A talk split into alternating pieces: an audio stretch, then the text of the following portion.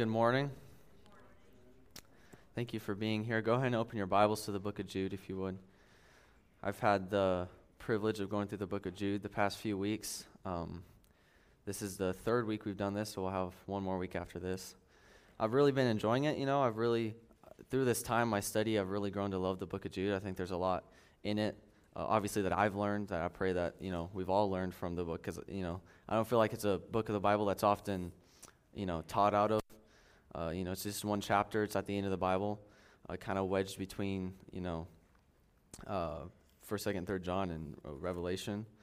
So, but but I've enjoyed it, and I'm really excited uh, for what we can learn through the rest of it. So we're here in Jude. We finished in verse 11 last week, and today I'm I'm going to be aiming to get through verses 12 through 16. So I'm actually I'm going to start by reading those. Starting in verse 12, the Bible says, These are spots in your feasts of charity. Speaking of the false teachers, when they feast with you, feeding themselves without fear, clouds they are without water, carried about of winds, whose trees whose fruit withereth, without fruit, twice dead, plucked up by the roots, raging waves of the sea, foaming out their own shame, wandering stars to whom is reserved the blackness of darkness forever. And Enoch also, the seventh from Adam, prophesied of these, saying, Behold, the Lord cometh with ten thousands of his saints, to execute judgment upon all, and to convince all that are ungodly among them of their ungodly deeds which they have ungodly committed, and of all their hard speeches which ungodly sinners have spoken against him. These are murmurers, complainers, walking after their own lusts, and their mouth speaketh great swelling words, having men's persons in admiration because of advantage. Let's open with prayer. Gracious Heavenly Father, Lord, I thank you for uh, this day, this opportunity we have to gather together as um, fellow believers. Pray you just help us to um, use this time to hide your word in our hearts, Lord, to learn from it, to apply it to our lives. I pray that you help me to rightly divide it this morning. And in all things, I just pray thy will be done. I pray this all in Jesus' sweet name. Amen. So I want to start by looking at uh, verse 12. And there's a lot that we read in verse 12. And I think, so, so this is probably thinking just kind of in the overview of the book of Jude, probably the last time that I'll be speaking specifically about the false teachers that Jude talks about, because I think we're going to kind of shift gears as we get into the last few verses of the, of the book. Um, so I want to really focus on some things we can learn about false teachers uh, in these last few verses um, before we get to verse 17. Uh, but we, I think we get a lot starting in verse 12. Uh, more, more things that the book of Jude refers to false teachers as, more characteristics we can learn about them. But the first thing we see here in verse 12 that it says, These are spots in your feasts of charity when they feed with you, feeding themselves without fear. So it's speaking of these false teachers again, you know, again, looking at the context of what we've already read, you know, like verses 5 through 11. And it calls them spots in your feasts of charity. Go ahead and flip over to 2 Peter chapter 2. I want to look at kind of you know again we talked about second peter chapter 2 being so similar to the book of jude kind of the parallel passage we have to this uh, verse in, in the book of jude because it calls these, these false teachers as um, spots so i want to look at what second peter chapter 2 says about this looking specifically at verses 13 through 14 it says and shall receive the reward of unrighteousness as they that count it pleasure to write in the day time. Spots they are, and blemishes, sporting themselves with their own deceivings while they feast with you.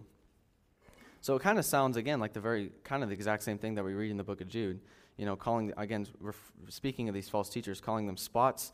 But here in 2 Peter chapter 2, we also, it gives them another word. It says, spots they are and blemishes, sporting themselves um, in their own deceivings. So it says spots and blemishes. So something I was kind of thinking about, you know, thinking of like the word spots. Like, you know, if you've ever had like a really nice white T-shirt or like a white dress shirt, even, which would be a lot worse, and you ever like you know eat spaghetti or something, or you get some kind of stain on an ink stain, and it causes a spot, and it kind of ruins the shirt. You know, it's frustrating, and it and it kind of messes up. You know, the whole shirt. You think of a nice white shirt, and you, you might not be able to wear it anymore because it's you know this big spot in the front. So I was thinking this idea of spots and blemishes. You know, uh, these false teachers, you know, calls them spots and blemishes. They're, they're kind of blemishes in the church. They kind of, you know, stain, you know, the purity of the church. So that was the kind of the analogy I was thinking of. Um, and, uh, you know, something else that this kind of reminded me of, and I think I, I want to talk about this a little bit later as well. But like 2 Timothy, 2 Timothy chapter 2, uh, verses 16 through 18. And it says, it says, But shun profane and vain babblings, for they will increase unto more ungodliness. And their word will eat at doth a canker, of whom is Hymenaeus and Philetus who concerning the truth have erred, saying that the resurrection has passed already, and overthrow the faith of some. So in 2 Timothy chapter 2, Paul is talking to Timothy, and he's telling him to shun vain and pro- profane and vain babblings. And then he says that you know those who do who, who, who use such things, um, their word will eat as doth a canker. And then he gives two examples, Hymenaeus and Philetus. So when I was thinking kind of like a spot, you know, something that this verse came to mind, you know, thinking of like, you know, a canker, kind of like a cancer, a disease, something that kind of eats away, you know. Uh, and, and then uh, here in 2 Timothy gives two examples of these false teachers, these Hymenaeus and Philetus, who actually, over, it says, overthrew the faith of some. And it kind of it gives an example of, you know, they, cons- they uh, who concerning the truth of erred, saying the resurrection is past already. So it kind of tells them what they were teaching, what they were um, teaching um, their doctrine. You know, here in 2 Timothy, it also says, for it will increase unto more ungodliness. So you think of, like, again, kind of the of spots and blemishes. You know, it can kind of, you know, spread even just a little bit. You think of a little, a little bit blemish, a little bit spot, you know, or here in the example of like a canker or a cancer, just a little bit, uh, you know, like a disease, it'll spread. So even just a little bit. And I think, you know, looking at a lot of modern churches, I think I've, you can kind of see this in kind of the way some churches have progressed, you know, or maybe some churches start really strong, you know, founded on God's word, kind of conservative but then, uh, you know, just a little bit by a little bit, they kind of step away from God's word. They start teaching more of their own feelings, their own words. They start pleasing men with their mouths. And you kind of see this, you know, little bit by little bit, this canker, it gets into the church. It gets into the, you know, the body of Christ, and then it, it eats away, little by little. So we see this kind of idea of spots. Go ahead and turn back to Jude. Because that was the first thing I see in verse 12, but there's a couple other things I want to look at too.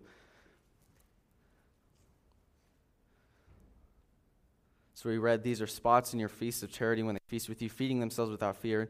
Then it says, Clouds they are without water, carried about of winds. It says these false teachers are clouds without water, carried about of winds.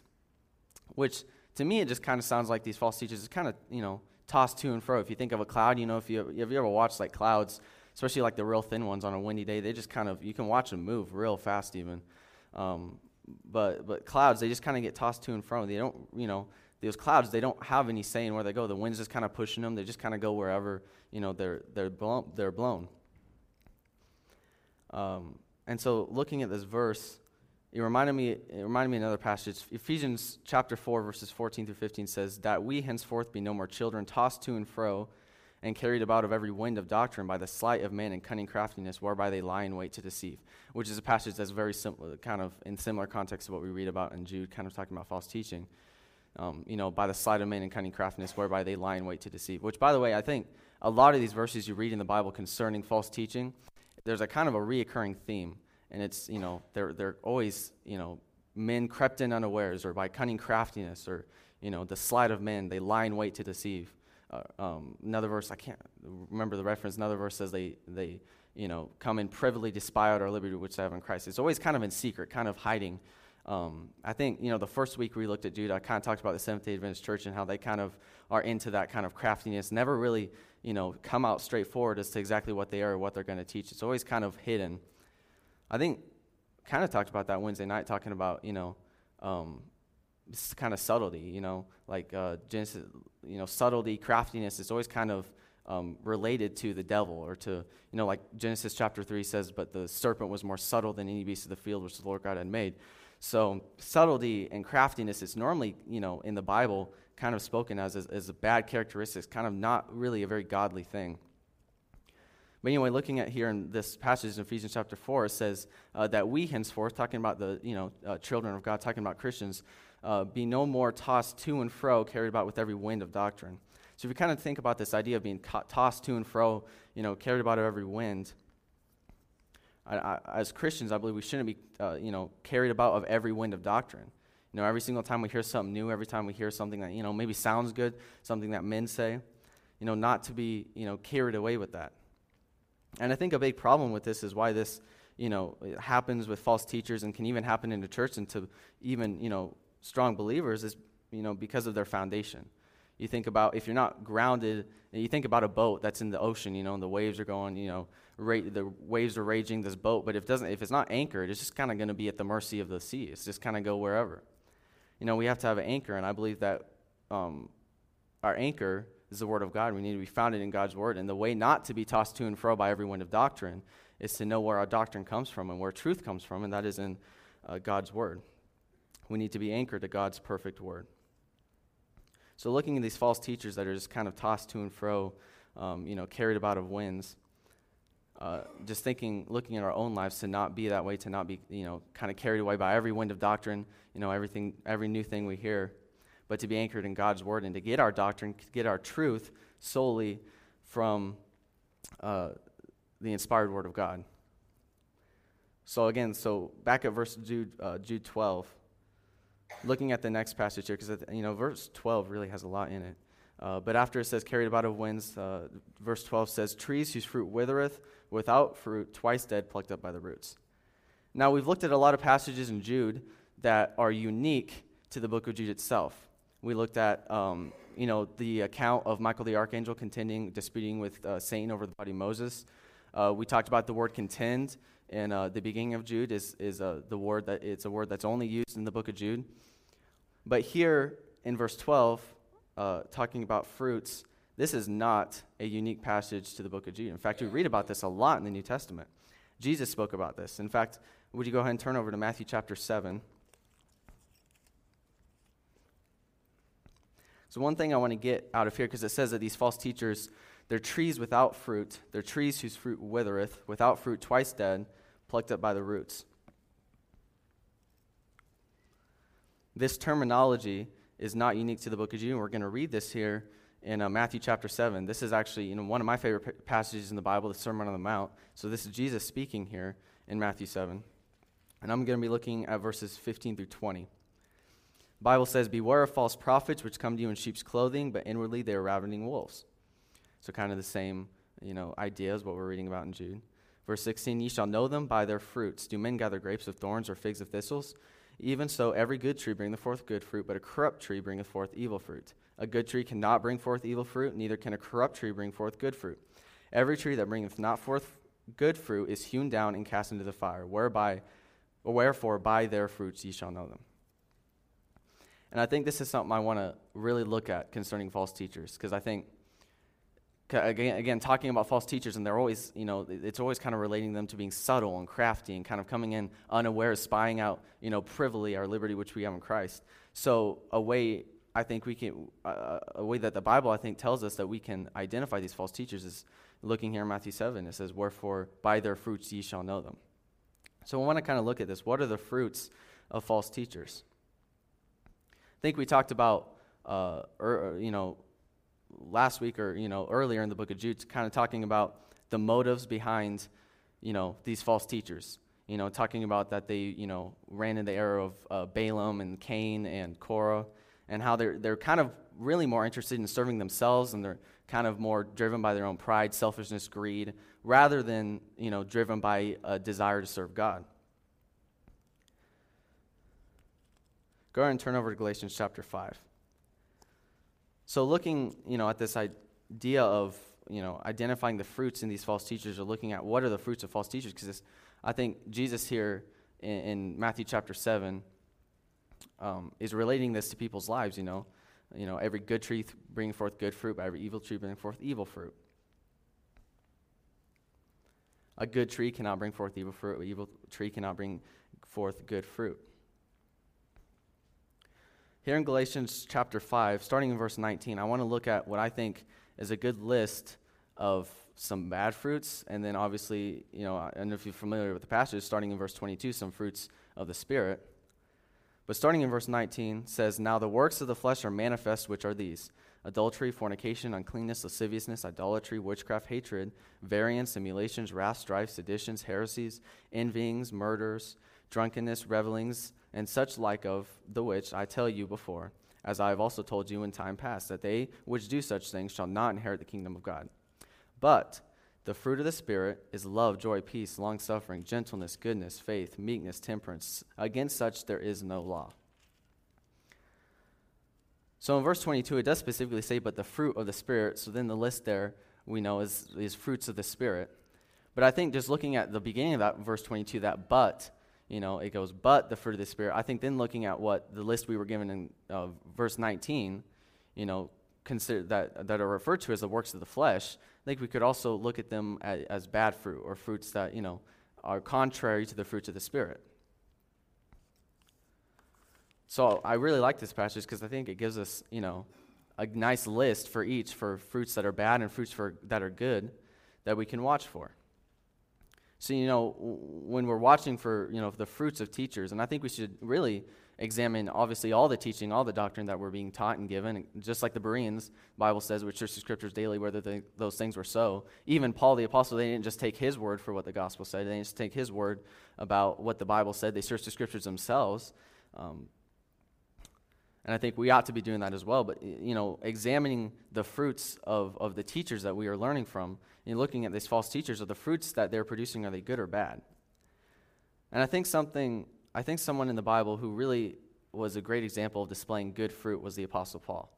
I think looking at his life, we talked, we've been talking about on Sunday kind of that, you know, Paul talking to Timothy, that Timothy had fully known Paul's manner of life. You know, Paul didn't really live a life in secret. He wasn't, you know, being super subtle. He was very open. And uh, he, he, was very open about his message. His message was, you know, Christ and Him crucified. He was preaching the gospel to the whole world. That was his uh, priority, his goal. And I think just reading through the account of Paul, I think Paul was known by his fruits. And you could see, you know, the fruits of the spirits in Paul's life. So, you know, things like, you know, love, joy, peace, long suffering, gentleness, goodness, faith, meekness, temperance. Against such there is no law. I think these are things you can see in Paul's life, but also I think in contrast, I think we can look at the lives of false teachers, of false teaching, and we can see the works of the flesh adultery, fornication, uncleanness, lasciviousness. You know, we see that word lasciviousness. We talked about that earlier. You know, turning the grace of God into lasciviousness.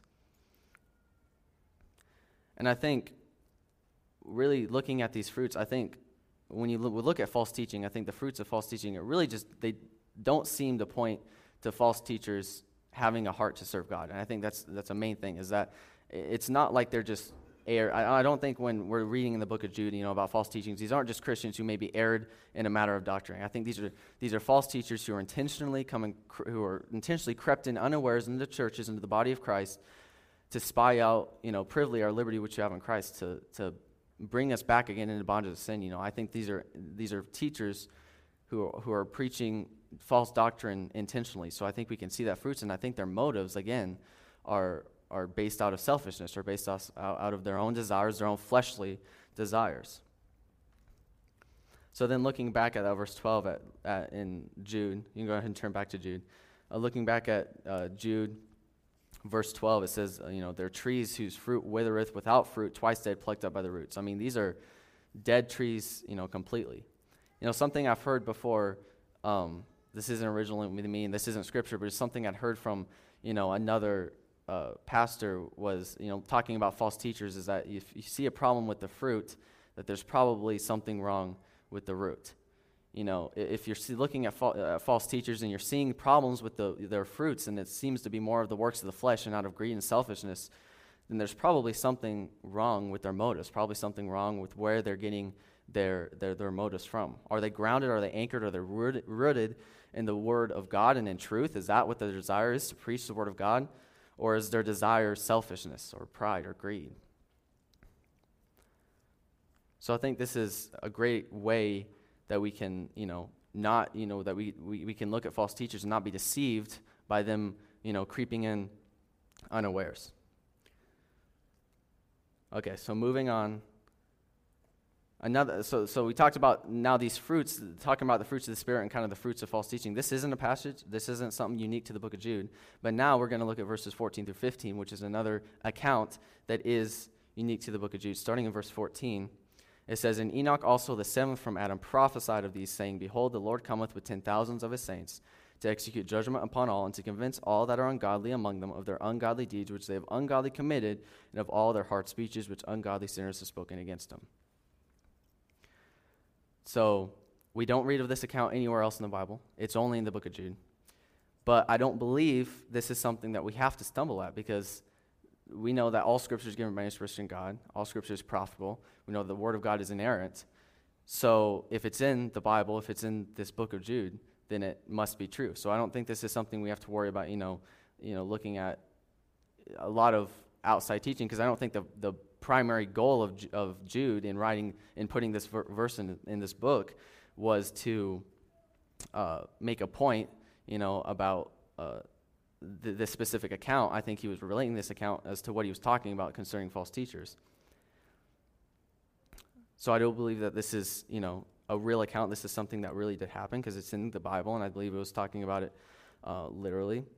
But looking at vi- verse 15, is there, I don't know, a word that maybe seems to stand out in verse 15 that's mentioned several times over? You see, you look at that word ungodly. Four times in verse 15 alone, it uses that word ungodly. I, you know, I, some, I have a hard time reading it sometimes, you know. It says to execute judgment upon all and to convince all that are ungodly, among them of their ungodly deeds, which they have ungodly committed, and of all their hard speeches, which ungodly sinners have spoken against them. So I think some I want to look at, looking at this verse 15, and then we'll go, we'll go back to this a little bit later as we close too, but just looking at verse 15 is the ungodliness of false teachers. Because again, I think the book of Jude, and the same thing with 2 Peter chapter 2, it doesn't really hold back as to what uh, these uh, as to what they call these false teachers. You know, here here it's calling them ungodly. Four times in verse 15 alone. So, you know, you know, again, I believe that when we're talking about these false teachers, these aren't Christians who maybe just strayed away or in error, you know, need correction as far as their doctrine is concerned. I believe this is intentional perversion of the Word of God, trying, you know, to intentionally, uh, you know, preach false doctrine or to creep in to bring a canker into the church intentionally into the body of Christ. It calls, the, it calls these false teachers ungodly. But just looking at verses 14 through 15 as a whole, it says, Enoch, also the son of man, prophesied of these, saying, The Lord cometh with 10,000 of his saints. And then starting in verse 15, to execute judgment upon all. And this is something we looked at last week, is that, you know, and I think looking at the book of Jude as a whole, I think really the main theme of the book of Jude, you know, we talk about it, it speaks concerning false teachers, you know, and false prophets, but I think really the book of Jude as a whole is an exhortation to us. You know, he says that I exhort you to earnestly contend for the faith. So I think really what Jude was, his intention here was, was to exhort us to contend for the faith in response to this false teaching and, and in response to false doctrine. But God God is a just God and he will judge the wicked. We looked at this verse before, uh, but 2 Peter chapter 2 uh, verse 9 says the Lord knoweth how to deliver the godly out of temptations and to reserve the unjust unto the day of judgment to be punished. You know, these looking actually just a verse above or looking back at verse 13 at the end there it says to whom is reserved the blackness of darkness forever. So there is judgment for these false teachers for for uh, who the Bible calls ungodly. And, you know, we talk about the day of judgment. We've gone over, the, over this before. But just, you know, for a recap, that there, there will be a day of judgment. All will stand before God to be judged according to their works. And those who are trusting in their works, their works will not stand before a holy God. But those, the Christians, those who are in the body of Christ, those trusting in Christ's righteousness will be pardoned. You know, that is our hope. That is our, our faith that we are saved by grace, not by works. That, that when we stand before God, we won't have to answer for our own works because our works will be as filthy rags. They won't mean anything. They won't stand before a just and holy God. So, just looking at the judgment of God, that God is a just God. Moving on to verse 16, and you know the, the last verse we're going to be looking at today. Um, verse 16, I think we read again, just the, I think Jude really does a good job of giving us a lot of characteristics, a lot of things that we can look for in false teachers. And I think we're given more characteristics of false teachers here in verse 16. It says, These are murmurers, complainers, walking after their own lusts, and their mouth speaking great swelling words, having men's persons in admiration because of advantage. So, a few things we can look at here. These false teachers, they're murmurers and complainers. What does the Bible say about murmuring and complaining? The Bible says, Do all things without murmuring and complaining. But these false teachers they're murmurers, they're complainers. It says walking after their own lusts. We've kind of already looked at this behind the motives of false teachers that they're really in it to fulfill their own lusts, their own selfish desires. They turn the grace of God into lasciviousness, and we talked about that, you know, turning God's grace into a license for sin, into a license for their own lust. These false teachers are murmurers, complainers, they walk after their own lusts. And then it says, and speak great swelling words having men's persons in admiration because of advantage. when we look at this phrase, great swelling words, you know, like that word swelling, something I kind of thought about is something that like swells. I thought of like a balloon or something, you know, like, uh, you know, at the end of this last basketball season, I twisted my ankle and it got pretty swollen, you know, it kind of swells. But you think of like a balloon or, or like, you know, something that swells, it doesn't really add, you know, much substance to that thing. Like you blow into a balloon, you're just kind of blowing air and it's just, you know, expanding, it's swelling. So, you know, we talk about great swelling words. I believe these are things that are very heavy with sound doctrine, but I believe specifically looking at then the next part of the verse where it says, having men's persons in admiration because of advantage, I think these great swelling words also kind of have to do with, with flattery speech and kind of flattery teaching when we, t- we talk about false teachers having men's persons in admiration, we've, you know, we kind of heard before maybe in the Bible but talking about respecting persons, you know, kind of having a higher regard for somebody because of their status of life, whether it's their job, their career, their wealth. But here, look, we kind of the same kind of terminology here when it says having men's persons in admiration because of advantage. But I think here it's more kind of talking about flattering people and really specifically for their own gain. So I think when it's talking about these great swelling words, and I think that, again, this is something we really, I think, more and more, especially in the Church of America, which, if you think about a nation that is as wealthy, as well off as we are, that has as much access to the Bible, to the Word of God, uh, as much access to, to material to learn and to grow, you ought to think we should be the strongest church in the history of the world.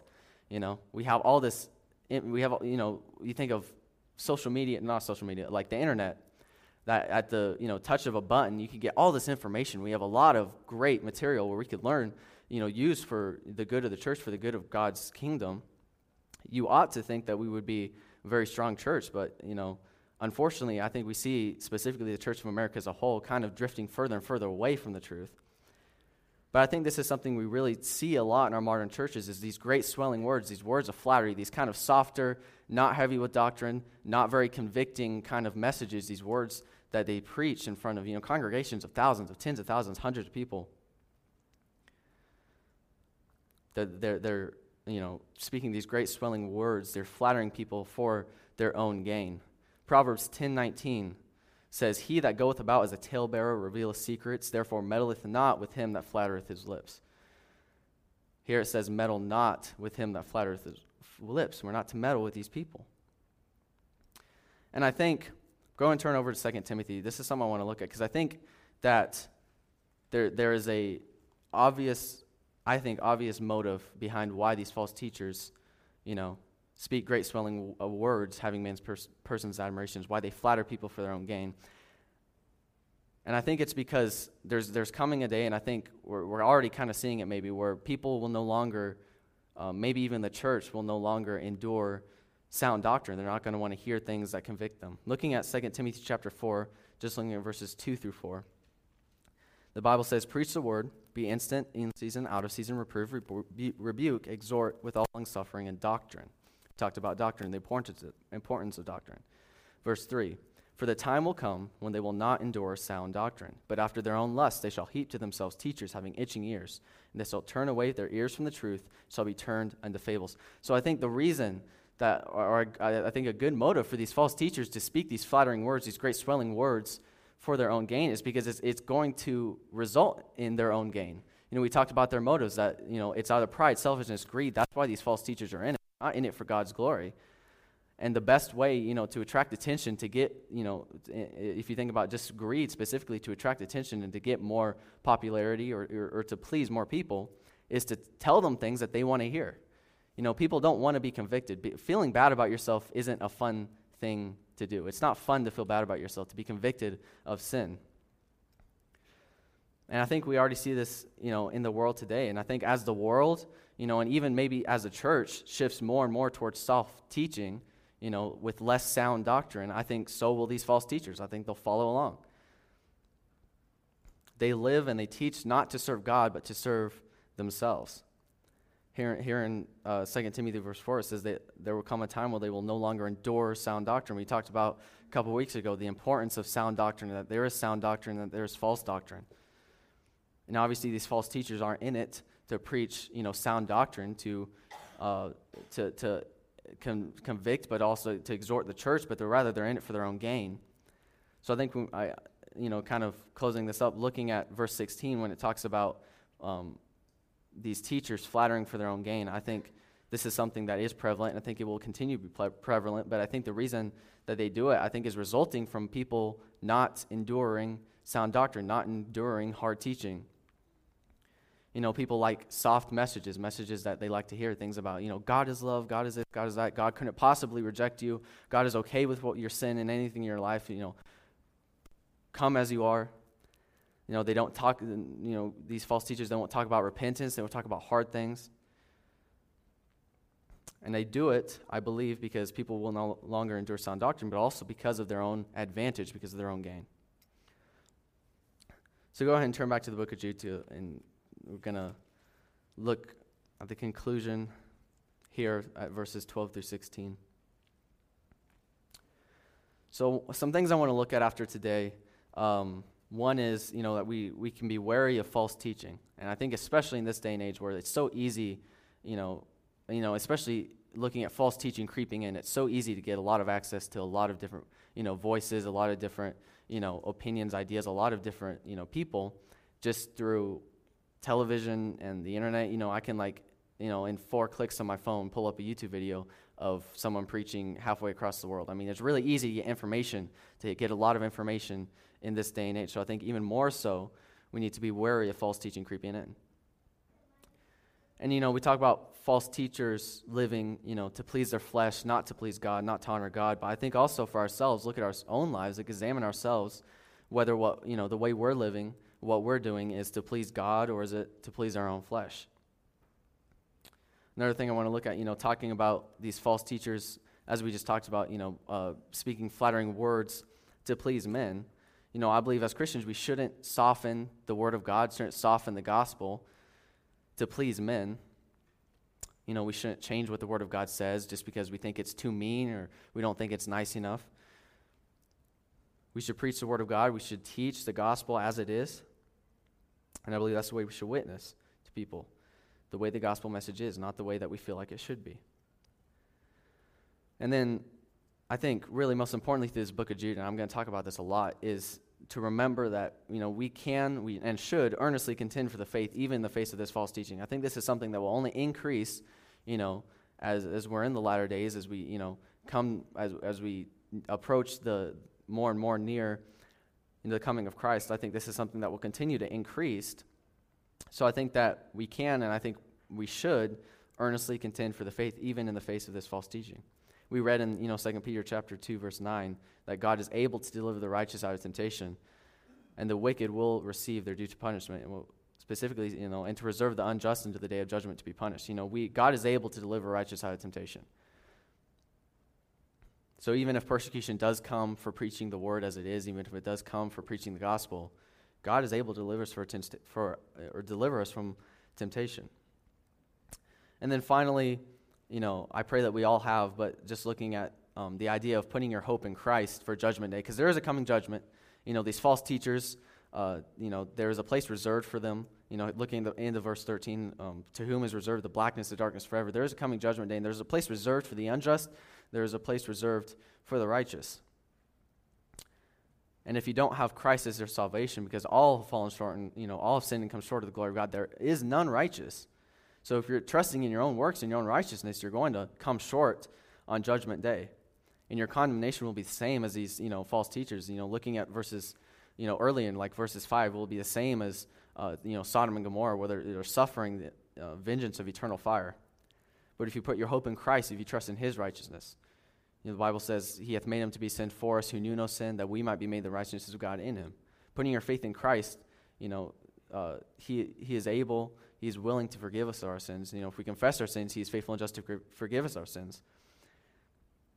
Our works will not stand before a holy God when judgment comes. And so, if we don't have Christ's righteousness, we don't have Christ's works in place of that, we will be condemned to eternal fire. So I pray that we have, you know, just looking, putting our hope in Christ because it is glorious hope, it is a great hope, and it is, you know, a great joy, I think, just in my own life, looking towards, you know, the eternity that I will get to spend, you know, with God and just that hope we have in Christ. So, looking at that today. So, excited to finish up the book of Jude next week. Um, a lot that we've learned. I pray that we have learned, and uh, looking forward to the rest of it. Let's go ahead and close in prayer. Gracious Heavenly Father, Lord, I just, again, I thank you for this morning. Thank you for this day. Pray that um, we would have learned from your word this morning, that uh, we would just hide it in our hearts, Lord. Um, that we would just take, uh, take heed to it, Lord, and that we would uh, honor you through the rest of this morning. Pray that that will be done. I thank you for all that you do for us. I pray this all in Jesus' name. Amen.